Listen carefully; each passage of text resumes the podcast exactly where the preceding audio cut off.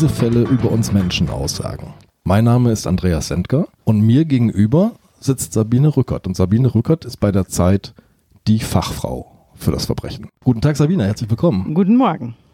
Wir wollen heute über den gefährlichsten Ort der Welt reden, das Zuhause. Das Zuhause ist der gefährlichste Ort der Welt, denn da passieren die schrecklichsten Dinge. Da, wo die Menschen sich besonders nah sind und die Emotionen besonders leidenschaftlich, da schlagen sie auch um am ehesten in eine tödliche Variante. Deswegen gibt es sehr viel häusliche Gewalt und die kann eben auch bis zum Tode gehen. Das heißt, die Menschen zu Hause sind jedenfalls statistisch betrachtet gefährlicher als die Attentäter, vor denen wir uns so fürchten? Ganz sicher. Also äh, wenn du dich vor jemandem wirklich fürchten musst, dann vor deiner Frau. Wobei sich deine Frau vor dir noch viel mehr fürchten muss, denn 80 Prozent der Opfer der häuslichen Gewalt sind die Frauen. Also die Männer kommen da relativ glimpflich weg. Die Kinder sind auch Opfer häuslicher Gewalt. Die haben wiederum äh, als, als Täter die Mutter in der Regel gegen sich. Also die Frauen werden gewalttätig oft gegen Kinder und Alte. Dabei hieß häusliche Gewalt, hieß früher mal väterliche Gewalt. Das war ein richtiger Fachausdruck in, in Gerichtsprozessen sozusagen. Ähm, ist die Mutter neuerdings zum Täter geworden? Es gibt viele Leute, die in den Beratungsstellen ähm, arbeiten, die sagen, häusliche Gewalt ist ein ganz widerlicher Euphemismus denn es, es wird etwas ähm, insinuiert, was eben zu Hause so im Privaten sich abspielt. Sie, die sagen, die, die Berater, auf ihren Beraterstellen sagt man, das ist äh, das ist ein Verbrechen, das hinter der Wohnungstür passiert und hat mit häuslicher Gewalt, also mit irgendwas Gemütlichem, wo sich die Familie eben pack schlägt sich, pack verdrägt sich, das ist es nicht, sondern es ist in der Regel eine vom Mann ausgehende Gewalt gegen die Frau. Es gibt natürlich auch nicht wenig äh, Gewalt, die von Frauen gegen die Kinder oder gegen alte Pflegebedürftige gerichtet wird, weil sie mit diesem Personenkreis am meisten zu tun hat. Aber in der Regel ist es eben so, dass die Männer gegen die Frauen gewalttätig werden. Deswegen haben wir ja auch äh, Frauenhäuser. Sabine, lass uns doch einmal hinter die Zahlen, hinter die Statistiken gucken und uns einen realen Fall vornehmen, nämlich den Fall von Valerie L. Den kennst du sehr genau. Wie bist du auf diesen Fall gestoßen? Äh, der Fall Valerie L., der hat mich deshalb interessiert. Ich habe darüber geschrieben im Jahr 2001 oder 2 in der Zeit. Der hat mich deswegen interessiert, weil ich den Lesern einen Mordfall erzählen wollte, bei dem man den Mörder verstehen kann. Und es ist ja nicht sehr häufig, dass man auf einen Mörder trifft, wo man sich denkt, ja okay, also ich hätte es auch, ich hätte es wahrscheinlich auch so gemacht.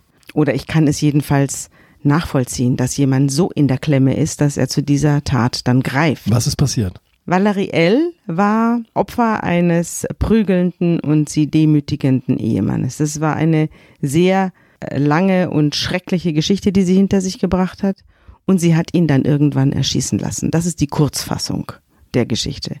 Die Langfassung habe ich damals in einem äh, Dossier geschrieben, das jetzt auch wieder in unserem Kriminalmagazin äh, aufgelegt wird. Und das Interessante ist, du bist nochmal auf die Suche nach Valerie L. gegangen und hast gefragt, wie es geht, wie geht's weiter. Das werden wir hier aber nicht verraten. Nein, das werden wir hier nicht verraten, aber wir erzählen den Fall jetzt hier. Ja. Unbedingt. Ja. Die Geschichte von Valerie L. ist wirklich, ich habe das nochmal nachgelesen bei dir, sehr, sehr spannend unfassbar beispielhaft. Und man, man, je länger man sie liest, desto mehr Verständnis bekommt man für eine Frau, die auf die Suche nach einem Killer geht. Erzähl mal, wie ist, wie ist dir diese Frau begegnet? Wie ist sie dir vorgekommen, wenn du mit ihr gesprochen hast? Erstmal habe ich von ihr erfahren über einen Strafverteidiger, der sie damals nicht verteidigt hat, aber der irgendwie mit ihr zu tun hatte. Ich weiß nicht mehr warum, ich glaube in der Revision oder ich kann mich nicht mehr erinnern. Aber ich habe dann eine Besuchserlaubnis erwirkt bei der Justizvollzugsanstalt Lübeck und da habe ich sie dann angetroffen. Sie war auch bereit, mit mir zu reden und mir ihre Geschichte zu erzählen, äh, die ich dann natürlich mit allen möglichen anderen Zeugen abgeglichen habe und auch mit den Akten verglichen habe. Es gab ja auch ein Urteil. Die Geschichte war ja auch sozusagen aufgeschrieben worden. Diese Unterlagen hatte ich alle, als ich dann zu ihr ging und mich mit ihr unterhielt hat sie mir die Geschichte dann nochmal selbst erzählt. Du hast eine schöne Formulierung, wie du ihr Leben sozusagen, ihr eheliches Leben zusammenfasst. Du schreibst von einer Steinzeitehe, in der die Frau an den Haaren durchs Haus geschleppt wird. Das kann man sich gar nicht vorstellen. Kannst du mal ein bisschen von aus ihrem Ehealltag erzählen? Vielleicht muss ich ganz vorne anfangen, denn das Exemplarische an Valerie war, dass sie sozusagen in einen Kreislauf der Gewalt hineingeboren war, aus dem sie einfach nicht mehr herauskam. Und das ist eben auch das Typische an der Familiengewalt, an der sogenannten, dass das keine einmalige Sache ist und auch kein einmaliger Ausrutscher, sondern dass es exemplarisch ist. Das ist ein Gewaltphänomen, in dem sich Menschen, die aus gewaltbereiten und aus gewalttätigen Umständen kommen, finden und wieder eine gewaltsame Beziehung eingehen. Das weiß man auch in der Soziologie und auch in der Psychologie, dass es dieses, dass Menschen, die von Anfang an Gewalt gewohnt sind, also entweder Gewalt zu ertragen oder Gewalt auszuüben, dass die aus diesem Kreislauf alleine nicht mehr herauskommen, wenn sie sich nicht einer Therapie unterziehen. Mhm. Valeries Vater ist Kellner auf St. Pauli, erzählst du, und schon der prügelt munter seine Frau. Genau, der prügelt seine Frau so sehr, dass Valerie das Blut aufwischen muss als kleines Mädchen. Und die Familie kommt dann auch so herunter, dass sie in Notunterkünften leben muss. Und äh, das kriegt Valerie alles mit. Sie hat noch kleinere Geschwister und sehnt sich eigentlich aus dieser, aus dieser äh, Situation heraus. Die Mutter flieht immer in Frauenhäuser, nimmt die Kinder mit, kehrt wieder zurück zum Mann. Das ist auch so ein immer wiederkehrender Kreislauf. Äh, dass die Frauen fliehen, aber dann wieder zurückgehen. Das weiß man auch. Und deshalb ist ja auch 1997 die Vergewaltigung in der Ehe zur Straftat erklärt worden. Das war ja vorher nicht strafbar. Jedenfalls nicht als Vergewaltigung strafbar. Aber weil man auch wusste, wenn der Staatsanwalt einmal angefangen hat, wegen Vergewaltigung zu ermitteln, kann die Frau nicht mehr kommen und die Anklage zurückziehen. Und so war es bei Valeries Mutter auch. Sie hat dann irgendwann mal den Vater verlassen, aber dann sich selbst das Leben genommen. Und Valerie musste die Kinder versorgen und hat dann überstürzt irgendein, in, auch in, als Halbwüchsige, fast 17-, 18-Jährige, wieder geheiratet und natürlich wieder einen, denn natürlich, also das so folgt es eben dem Gesetz der Familiengewalt, wieder einen Mann, der sie geschlagen hat. Mit dem hat sie dann äh, wiederum zwei Kinder bekommen.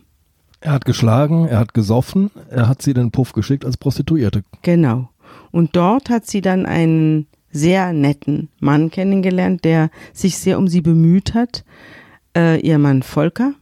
Und dieser Volker äh, wollte sie unbedingt haben. Die, ich habe die Valeria kennengelernt. Das ist eine außerordentlich nette und bisschen rundliche, hübsche, eigentlich sehr bezaubernde Frau und die hat mir äh, sie war auch ziemlich schlau. Also es ist jetzt, sie kommt aus dem Nichts und sie, ich weiß, ich hatte eine, einen Volksschulabschluss, aber sie hat sehr, sehr viele, sehr interessante Gedanken gehabt und es war eben auch sehr interessant, sich mit ihr darüber zu unterhalten. Sie hat sehr viel reflektiert über ihr Leben und sie konnte mir auch ihre inneren Schwankungen erzählen, die sie durchgemacht hat in der Ehe. Sie hat dann jedenfalls in der zweiten Ehe diesen Volker geheiratet, Volker L. Und es lief alles zunächst sehr gut. Sie war keine Prostituierte mehr, sondern sie wurde eine Hausfrau. Sie haben ein gemeinsames Kind bekommen. Sie haben zusammen auch ein Unternehmen aufgebaut. Er hat vorher nicht viel zusammengekriegt, weil er war bereits vorbestraft, er hatte auch ein Alkoholproblem. Das alles hat er in den Griff bekommen, als er Valerie kennenlernte. Und sie haben sich zusammengetan und auf einmal ging das Geschäft. Prima. Wolf Volker war Dachdecker und sie haben zusammen ein großes Unternehmen aufgezogen mit, die hatten am Schluss dann einen richtigen Fuhrpark, also ein, ein Valerie hat, hat ihn dann eben von, von Baustelle zu Baustelle gefahren. Er durfte das Unternehmen auch nicht besitzen, das war alles auf ihren Namen Das war alles auf genau. ihr, auf, mhm. weil, weil hinter ihm waren die Gläubiger her. Er hatte auch, groß, weil er schon mehrfach in Bankrott gegangen war, hatte er erhebliche Schulden und äh, Gläubiger auf den Fersen und deswegen lief alles auf, auf ihren Namen. Eine irre Geschichte, das klingt so als hätten sich jetzt endlich die zwei Richtigen gefunden, ja. die sich gegenseitig helfen. So war es auch und so schien es auch zunächst zu sein, bis dann eben die Ehe kippte. Und wann das genau passiert ist, das konnte mir Valerie auch nicht mehr sagen. Es war ein schleichender Prozess, dass ihr Mann anfing, sie abzuwerten, auch vor den Kindern abzuwerten und sie schlecht zu behandeln. Es kann auch sein, äh, dass äh, Volker in eine psychische Krankheit abgeglitten ist. Das äh, konnte man ja dann nicht mehr untersuchen, weil er ja dann starb. Er starb durch vier Kugeln eines polnischen Killers. Ja. Wie findet man als Ehefrau einen Killer? Ja, das ist, glaube ich, wenn man die richtigen Kontakte hat, gar nicht so schwierig. Ich muss vielleicht noch sagen, wie es dann zu dieser Tötung kam. Die Ehe bestand also mehrere Jahre unter ganz, ganz entsetzlichen Bedingungen. Also die, es gab jeden Tag irgendeinen Gewaltausbruch gegen Valerie. Die Verletzungen wurden auch medizinisch festgestellt. Sie, auch, auch im Gerichtsurteil ist von äh, schweren Verletzungen die Rede. Und es gab auch mehrere Versuche der Valerie, sich dieser Ehe zu entziehen oder in Frauenhäuser zu flüchten. Und sie hat es auch immer wieder getan. Sie ist manchmal bei Freundinnen abgetaucht, manchmal ist sie in Frauenhäuser gegangen, hat die, hat die Kinder mitgenommen und kam aber immer wieder zurück, weil sie immer wieder gedacht hat, das wird wieder. Wir müssen uns nur zusammenraufen, wir müssen es nur wollen. Und sie hatte ja auch ein schönes Zuhause, man hatte ein großes, schönes Haus gebaut, man fuhr großzügig in Urlaub mit allen Kindern. Es gab ein Ferienhaus äh, irgendwo auf den Kanarischen Inseln. Also man lebte wirklich in einem Beide kamen aus der bitteren Armut, Volker und sie, und beide hatten sich jetzt einen bürgerlichen Status erarbeitet, der also sie aneinander gekettet hat. Aber es ist so ein, du beschreibst einen Teufelskreis, ne? Auch in diesem Fliehen, sich wieder finden lassen, zurückkehren. Und ich habe den Satz notiert nochmal, es ist die Hoffnung, die den Menschen fertig macht. Ja, jedenfalls die Hoffnung, die hat Valerie fertig gemacht, denn sie hat immer wieder gedacht, es wird wieder. Und da ist sie eben auch kein Einzelfall. Also zu dem Zeitpunkt, als sie da ihre Fluchtversuche unternommen hat, gab es etwa 90.000 Frauen, die auch auf der Flucht waren in Deutschland. Und das, sie hat aber immer gedacht, sie sei die Ausnahme. Aber sie war nicht die Ausnahme. Sie hatte viele Leidensgenossinnen, von denen sie aber nichts wusste, weil sie sich natürlich auch nie an eine Beratungsstelle gewandt hat. Sie hat auch nie versucht, und das hat man ihr später dann auch zur Last gelegt vor Gericht, mit der Hilfe Dritter aus dieser Ehe zu entkommen, sondern sie hat immer gedacht, sie muss das irgendwie alleine schaffen. Und sie hat dann eine, eine Freundin kennengelernt, oder die hatte sie schon, und äh, die hatte wiederum einen Bekannten, und der wiederum hatte Kontakte in das Rotlichtmilieu. Und so fand man dann über Dritte und Vierte einen polnischen Killer, der sich bereit erklärt hat, äh, dem Volker das Leben zu nehmen. Aber jetzt beginnt das schilderst du sehr schön, so ein innerer Kampf von Valerie. Denn sie muss den Killer mit Informationen versorgen. Das geht über so eine Nachrichtenkette, wo sich ihr Volker jeweils befindet, wo der sich aufhält. Denn der Killer muss ihn ja finden. Und jetzt gibt es Situationen, in denen sie, in denen sie von ihrem Mann gequält wird. Und da sagt sie ganz bereitwillig und ganz schnell, da ist er. Und dann gibt es wieder Situationen, wo sie auch wieder diese Hoffnung schöpft und plötzlich so die, die Information versiegt und sie eigentlich fast diesen Auftrag wieder rückgängig machen will. Sie versucht also, auch den Auftrag immer wieder rückgängig zu machen. Kaum ist Volker mal nett zu ihr, ruft sie da, sie kannte ja selbst den Killer nicht. Sie kannte ja nur diese Freundin und die kannte den Freund und der hatte wieder einen Freund und der kannte den Killer. Und so lief das immer als man den Mord bereits geplant hatte. Irgendwie musste er ausgeübt werden und da der Killer eben auch äh, den Volker nicht kannte und man einander sozusagen nur über die Telefonkette äh, verbunden war, musste eben die Valerie immer sagen, wo er jetzt gerade ist, so dass er erwischt werden kann. Äh, man hat zuerst auch andere äh, Tötungspläne gehabt, nämlich Unfälle, die irgendwie äh, tödlich ausgehen oder so. Aber da, man hat dann am Schluss hat dann dieses äh, Quartett gesagt, nee, nee, wir machen, wir machen jetzt Nägel mit Köpfen. Wir schicken jetzt richtig ein mit, mit einer Schusswaffe. Und so war es dann auch. Und Valerie hat dann immer wieder versucht, auch die Sache wieder abzublasen. Und da kam sie aber nicht mehr runter. Also die anderen haben, haben das nicht mehr zugelassen, dass sie sozusagen den Killer wieder abbestellt. Einmal dafür entschieden, ist dafür entschieden, aus. Und sie hatte äh, ja auch bereits 50.000 D-Mark, damals noch D-Mark bezahlt, das war noch vor der Euro-Einführung, äh, für diese Tat. Und äh, die wurde dann auch ausgeübt. Hat sie sich sofort schuldig erklärt danach? Oder gab es jetzt eine Phase, in der man irgendwie versucht hat zu erklären, Die, warum irgendjemand. Es gab eine, also er wurde im Regen beim Nachhausekommen, beim Öffnen des Gartentors, er kam von einer Baustelle nach Hause und da wurde er erschossen. Und dann rannten alle raus und schrien herum und riefen die Polizei und den Krankenwagen. Es war eine hochdramatische Situation, mit der mein Artikel dann auch anfängt. Und dann ermittelte die Polizei ewig. in der Leiharbeiterszene mhm. bei den Baustellen. Sie haben, die haben gedacht, es hatte was mit den Baustellen zu tun, dass das irgendwie aus der Familie kam. Damit hat niemand gerechnet. Und äh, Valerie wäre auch niemals erwischt worden, wenn sie sich nicht selbst gestellt hätte. Sie hat sich selbst gestellt, weil einer aus dieser Befehlskette versucht hat, sie zu erpressen. Und dann hat sie zu ihm gesagt, gut, wenn du versuchst, mich zu erpressen, dann äh, gehe ich jetzt zur Polizei. Und das hat sie auch sofort gemacht. Es hat gar nicht lang gedauert. Da hat sie alles auffliegen lassen. Und was passierte dann? Wie, wie ist mit dieser Frau vor Gericht umgegangen worden? Sehr schlecht. Sie stand dann vor Gericht, vor einer großen Strafkammer.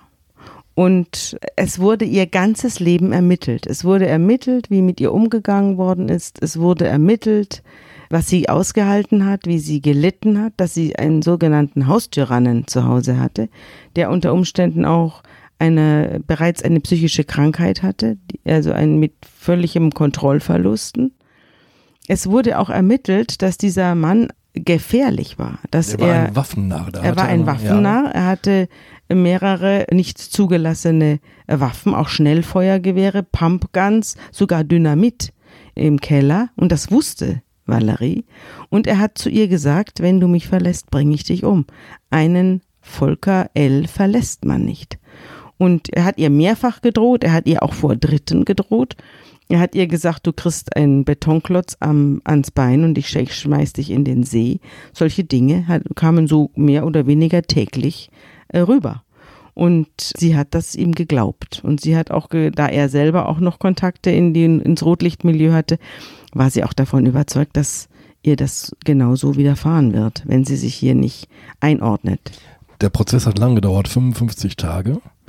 Und ich glaube, die entscheidende Position des Richters, die nachher zu diesem Urteil geführt hat, lebenslänglich, war, sie hatte die Wahl. Sie hätte auch gehen können. Das, Bist du da anderer Ansicht? Äh, das war die Haltung des Richters. Mit dem Vorsitzenden dieses Gerichts habe ich dann auch äh, ein Interview geführt. Ich habe auch mit den ganzen Zeugen, mit den Belastungszeugen, den Entlastungszeugen, mit den Kindern, mit allen. Ich habe auch mit der Schwester des Ermordeten gesprochen.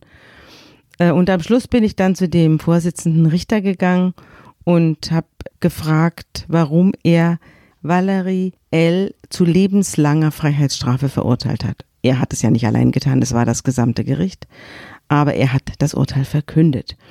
Und ich habe ihn dann gefragt, warum das Gericht zu dieser Überzeugung gekommen ist. Denn lebenslang heißt lebenslang. Also man, man kann nicht davon ausgehen, dass man dann nach 15 Jahren wieder rauskommt. Das ist zwar häufig so, aber nicht, kann man sich nicht, kann man nicht, sich nicht darauf verlassen. Und ich habe ihm dann, äh, ich habe ihn dann auch gefragt, wenn der Ehemann ein ganz reizender Mensch gewesen wäre, äh, der ihr jeden Tag die Füße geküsst hätte, dann hätte sie auch lebenslang bekommen. Wird denn die, das Verhalten des Opfers überhaupt nicht eingerechnet in das Urteil? Und dann sagte er, nö, sie hätte ja die Wahl gehabt. Wenn man da kein generalpräventives Urteil fällt, dann entdeckt jeder den armen Teufel in sich. Und weil sie die Wahl gehabt hätte, sie hätte auch die finanziellen Mittel gehabt und dass sie so viel Angst hatte vor ihrem Ehemann, das glaubte er ihr nicht. Und deswegen hat man sie dann zu lebenslanger Freiheitsstrafe verurteilt. Und ich fand das ungerecht. Ich fand es deswegen ungerecht, weil sie sich meiner Meinung nach in einer nachvollziehbaren Notsituation empfunden, äh, befunden hat.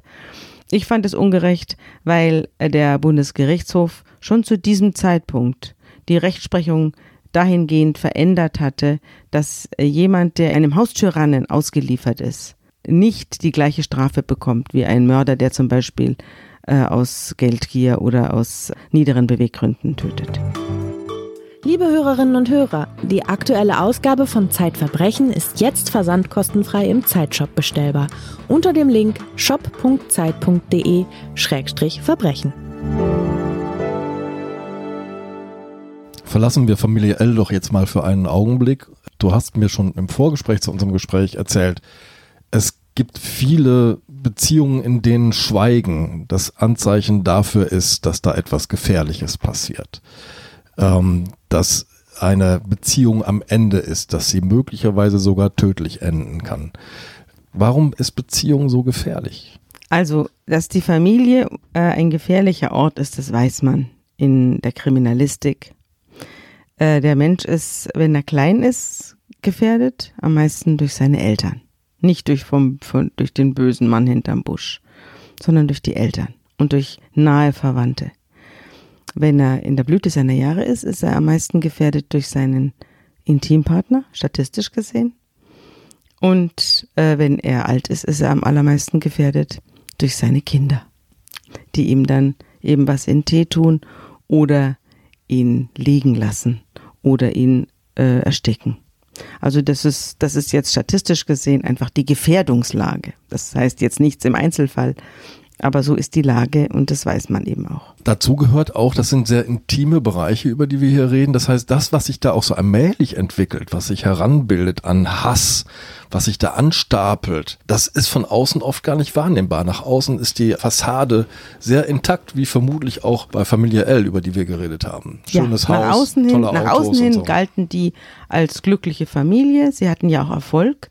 Äh, dadurch, dass Volker so fleißig war, galt er auch als guter Vater. Das war auch ganz interessant. Niemand hat, ist ihm in den Arm gefallen, denn er hat die Familie nicht verkommen lassen. Im Gegenteil, er war ein manischer Arbeiter und hat eben unglaubliche Ersparnisse gehabt und hat unglaublich gehaus, äh, gewirtschaftet und hat alles in Schuss gehalten.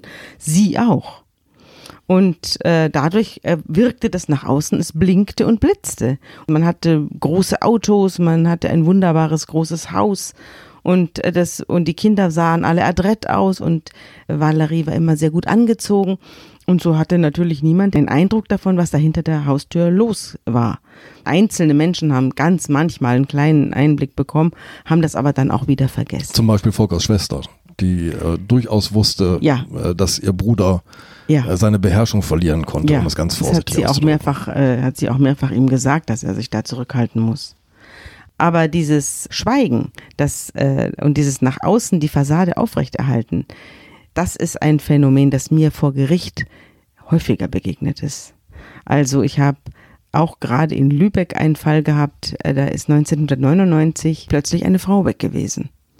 Frau Kranz war das. Und Frau Kranz, der Fall Kranz hat Lübeck und ganz Norddeutschland über viele Jahre beschäftigt, denn der Fall war sehr schwer aufzuklären und es gab mehrere große Prozesse, die diesen Fall zum Gegenstand hatten.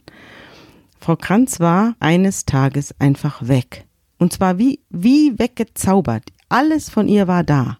Ihre Ausweise, ihre Schlüssel, alles, was ein Mensch so normalerweise Geld, alles, was er mit sich trägt und vor allem mit sich trägt, wenn er verschwinden will oder ein neues Leben anfangen will, war da. Nur die Frau war weg und das, was sie anhatte. Und zwar auch aus dem absoluten Nichts heraus. Also es war eine Familie mit mehreren Kindern und äh, zum Teil auch schon halb oder ganz erwachsen. Es gab auch noch kleinere und man lebte in einem Haus. In, und es gab einen Ehemann. Es gab natürlich einen Ehemann und auch hier der Ehemann ähm, hatte eine etwas volatile Vorgeschichte mit mehreren Pleiten und deswegen hatte auch, war auch hier das gemeinsame Geschäft der beiden auf sie geschrieben worden. Ein, also ein gar nicht so unähnlicher Fall. Es gab äh, viele große Sonnenstudios in Norddeutschland, die die beiden betrieben. Und nach außen hin war man also eine, eine, eine gut aussehende äh, Familie mittleren Alters in den 40ern und plötzlich war die Frau weg. Sie hatte ihrem kleinen Sohn, der zum Skateboardfahren nach draußen ging, hatte sie noch zugerufen, Tschüss, aus dem Keller, da wo sie ihr Büro hatte, so im Sutterer. Und das war das Letzte, was man von ihr hörte. Und als er dann wieder nach Hause kam, war die Mutter weg. Und als die Großen nach Hause kamen, die großen Kinder, war die Mutter weg.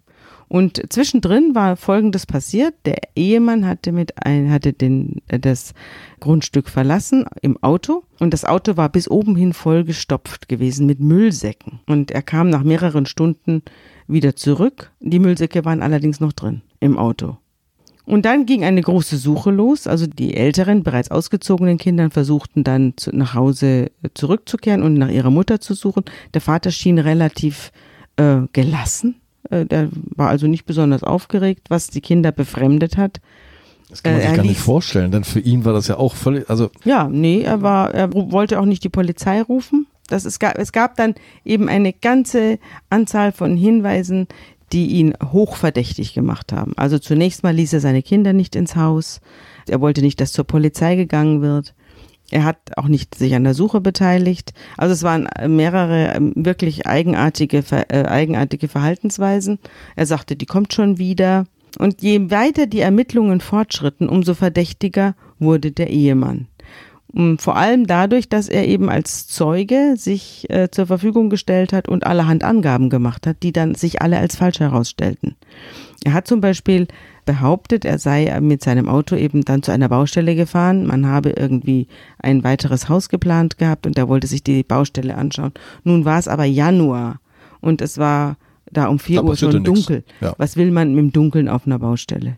Dann stellte sich später als Bilder der Familie äh, als trauernde Hinterbliebene in der Zeitung gedruckt wurden, äh, meldete sich eine Frau von einem Autoverleih. Die sagte, ich kenne diesen Herrn, der hat bei mir am, am 6. Januar 1999, am Verschwindenstag der Frau, mhm. einen Kombi gemietet. Und ich habe ihn deshalb so gut in Erinnerung, weil er noch um den Preis gefeilscht hat. Er wollte den großen Kombi zum Preis eines kleinen. Und er hat auch einen falschen Namen angegeben. Das hat sich aber dann erst später herausgestellt. Und er hat dann behauptet, er brauche diesen großen Kombi, um Leuchtstoffröhren für die äh, Sonnenstudios zu mhm. befördern. Also er hat einen Kombi gebraucht für einen mit einer langen Ladefläche am just am Tag, als die Frau verschwunden war. Das hat ihn und er hat es niemandem erzählt sondern es kam durch Zufall und durch hintenrum wieder raus. Okay. Und das hat ihn eigentlich am Großer stärksten Verdacht. belastet. Ja. ja. ja. Man hat aber dann die Leiche nicht gefunden. Man hat die, er hat nie ein Geständnis abgelegt und man hat die Leiche nie gefunden und es gab einen riesigen Indizienprozess, in dem das alles zusammengetragen wurde. Und danach gab es nochmal einen großen Indizienprozess. Zweimal vor dem Landgericht Lübeck. Ich habe beide Prozesse erlebt.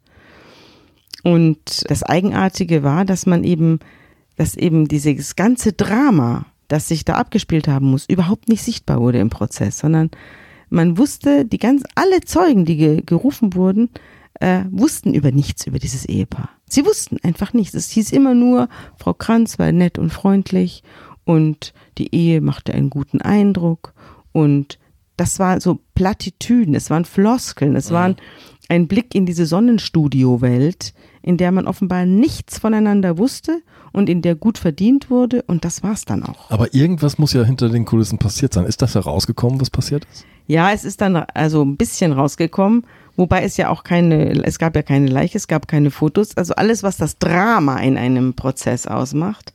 Und es gab auch keine Zeugen, sondern alles, was das Drama in einem Prozess ausmacht, war nicht da. Man musste sich alles dazu denken. Und es gab dann Hinweise, dass zum Beispiel Frau Kranz die Radmuttern geprüft hat, bevor sie ins Auto gestiegen ist. Und dass sie sich geweigert hat, mit ihrem Mann in ein, in ein, äh, in ein Schiff zu steigen. Und auch nur in ein Ruderboot. Und äh, dass sie auch eine Generalvollmacht, die ihm äh, die, äh, die Macht über die Sonnenstudios gegeben hätte, verweigert hat. Man hat auch festgestellt, dass am Abend vor ihrem Tod jemand versucht hat, in die Geschäftskonten vorzudringen. Jemand, der offensichtlich das Passwort nicht kannte. Und zwar mindestens fünfmal versucht Aha. hat. Das, die Geschäftskonten, die sie verwaltete. Ja, mhm. zu denen sie alleine Zugriff hatte. Dann kam heraus, dass sie ihm Hausverbot erteilt hatte in verschiedenen Sonnenstudios der durfte sich dort nicht mehr aufhalten. Sie hat es durchgesetzt bei Gericht. Trotzdem ist sie nach wie vor mit ihm aufgetreten, hat mit ihm eine Ehe geführt, hat mit ihm gefrühstückt, ist mit ihm auf Partys gegangen und gleichzeitig würgte man sich im Stillen und ohne ein Wort zu wechseln gegenseitig die Luft ab. Mhm. Und das war eine, eine Doppelgesichtigkeit, bei der ich fand, dieses Ende, dieses einfache Verschwinden der Frau, war ein konsequentes Ende dieser Ehe. Wie ist der Stand jetzt? Ist er verurteilt worden? Ja, ähm, Herr Kranz wurde verurteilt, ja. auch weil die, die Kinder ihn schwer, seine eigenen Kinder ihn schwer belastet haben. Aber reiner Indizienprozess. Ein reiner Indizienprozess, sehr lange hat er gedauert, zweimal sehr lange. Und er ist beide Male verurteilt worden. Der erste, die, das erste Urteil wurde vom Bundesgerichtshof aufgehoben. Äh, nicht, weil man nicht von der Täterschaft des Herrn Kranz überzeugt war, sondern weil das Gericht gesagt hat, man hat ja gar keine Leiche mhm. und man hat die Leichenspürhunde haben auch nicht angeschlagen. Mhm. Wir wissen also nicht, wie die Frau zu Tode kam. Vielleicht war es ein Versehen. Vielleicht ist sie aus Versehen erstickt, als er sie entführen wollte. Vielleicht war es eine tätliche Auseinandersetzung, bei der sie verunglückt ist, blöd gestürzt oder so. Wir wissen es nicht, das muss das Gericht aufklären. Denn wir können nicht jemanden wegen Mordes verurteilen, wenn wir nicht wissen, ob er Mörder ist. Und er muss ja auch nichts sagen. Er darf ja vor Gericht schweigen. Das hat er auch Aber getan. das Gericht hatte ja nichts in der Hand. Was passierte dann? Das Gericht hat nochmal verhandelt. Ja. Also es war dann eine andere Kammer, wie das eben so ist, wenn der in ein Urteil aufgehoben wird. Und äh, die, die zweite Kammer hat ihn wieder wegen Mordes verurteilt, weil man davon überzeugt war, dass alles längst geplant war, auch durch diese nächtlichen Versuche in das Konto vorzudringen. Und man hat auch erkannt, äh, da es einen, einen Schnappschuss gab äh, von einer Radarfalle, in die die Frau am Tag zuvor gefahren ist, wusste man, dass sie auf dem Weg zum Scheidungsanwalt war. Also Herr, der Herr Kranz hätte sich auf einen blutigen, langen Scheidungskrieg einrichten müssen, aus dem er womöglich als ruinierter Mann hervorgegangen wäre. Hat der Ehemann je gestanden? Der Ehemann hat nie gestanden. Der Ehemann hat äh, sich das Leben genommen, nachdem er das zweite Mal verurteilt worden war. Das hätte, es hätte einen dritten, wahrscheinlich einen dritten Prozess gegeben, denn sein Verteidiger hat bereits das Gericht wegen falscher Besetzung gerügt. Das äh, gab einen Besetzungsfehler des Gerichts. Es hätten andere Richter da sitzen müssen. Das ist eigentlich ein absoluter Revisionsgrund. Und darauf hatte er sich auch schon eingerichtet, eine Revision einzulegen, auch das zweite Mal. Und das hätte auch wahrscheinlich zu einem dritten Prozess geführt, wahrscheinlich aber auch nicht zu einem Freispruch. Die Geschichte ist dann so ausgegangen, dass Herr Kranz sich in der Justizvollzugsanstalt das Leben genommen hat, nachdem er das zweite Mal verurteilt worden ist. Und die Frau oder deren Überreste sind niemals gefunden worden. Man hat da viele Spekulationen angestellt. Die Polizei hat spekuliert, dass er mit ihr weil, weil mit diesem Ford wurde sehr viel, wurden sehr viele Kilometer zurückgelegt. Ich glaube fast mit 300. dem Leihwagen. Mit dem Mhm. Leihwagen fast 300.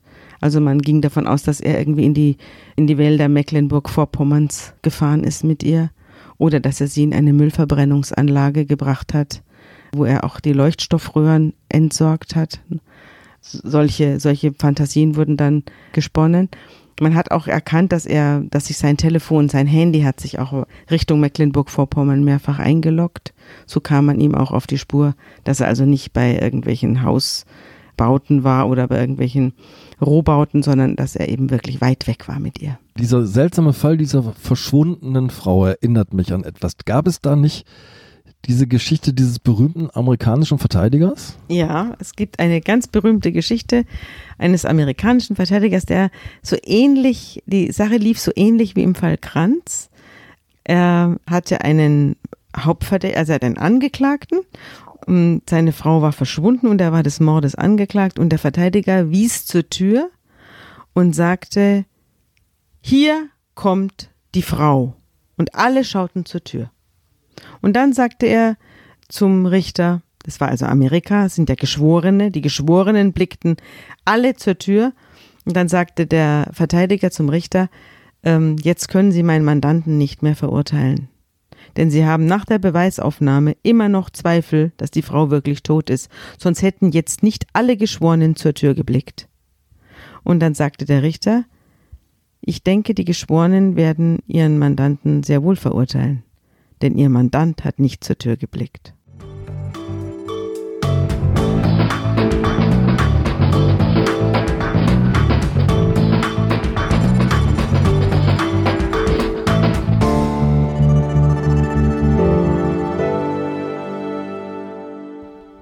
Sabine, wir reden über deine Arbeit. Lass uns einen Blick hinter die Kulissen deiner Arbeit werfen. Wie kommt so ein erster Kontakt zu einem Fall zustande? Du hast vorhin berichtet, das war ein Verteidiger, der mit dem Fall indirekt zu tun hat, dich darauf hingewiesen hat.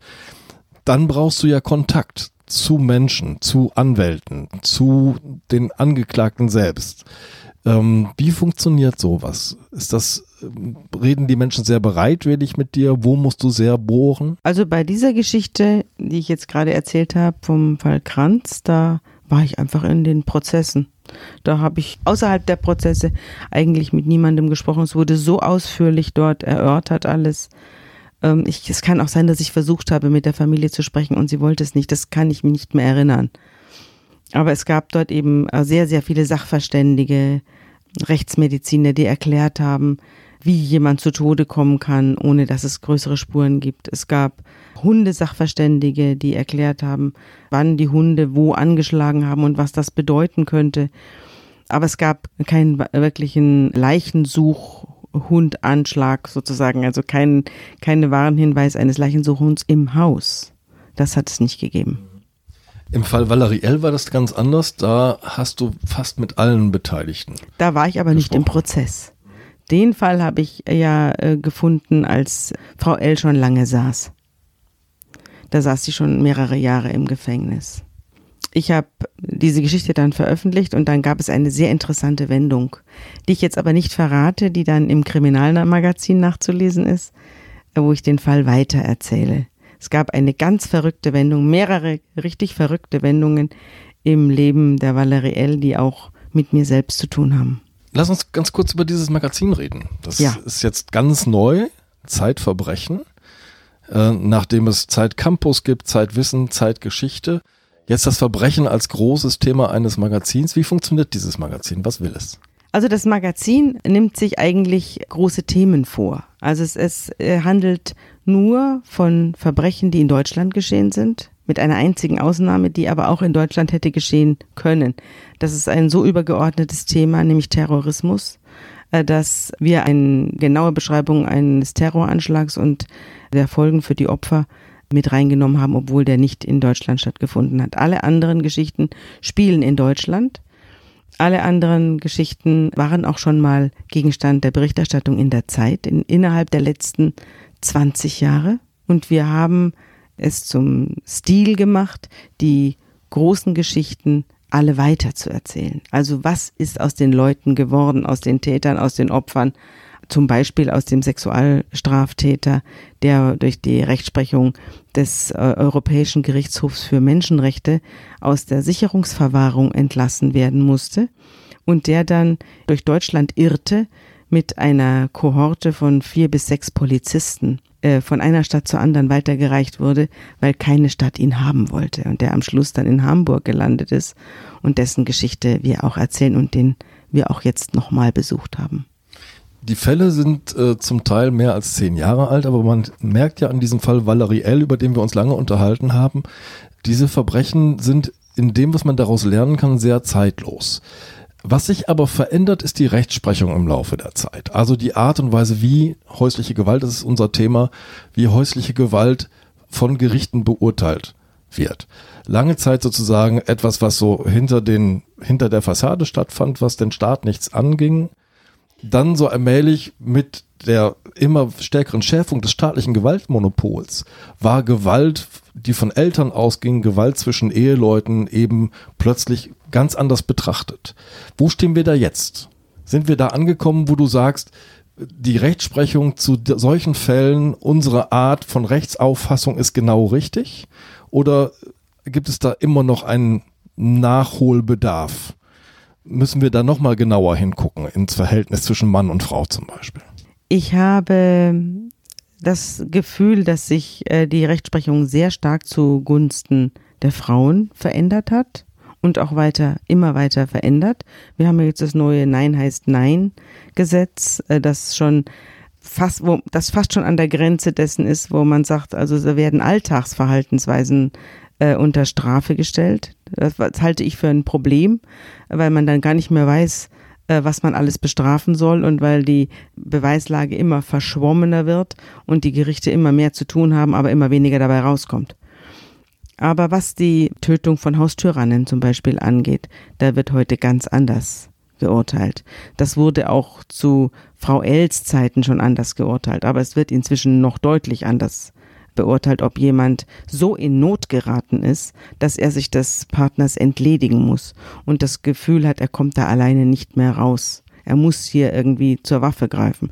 Es geht auch oft um den Schutz von Kindern. Und es gab 2003 einen berühmten Fall, äh, da ist, hat eine Frau ihren Haustyrannen erschossen im Schlaf, also typisches Heimtücke-Merkmal.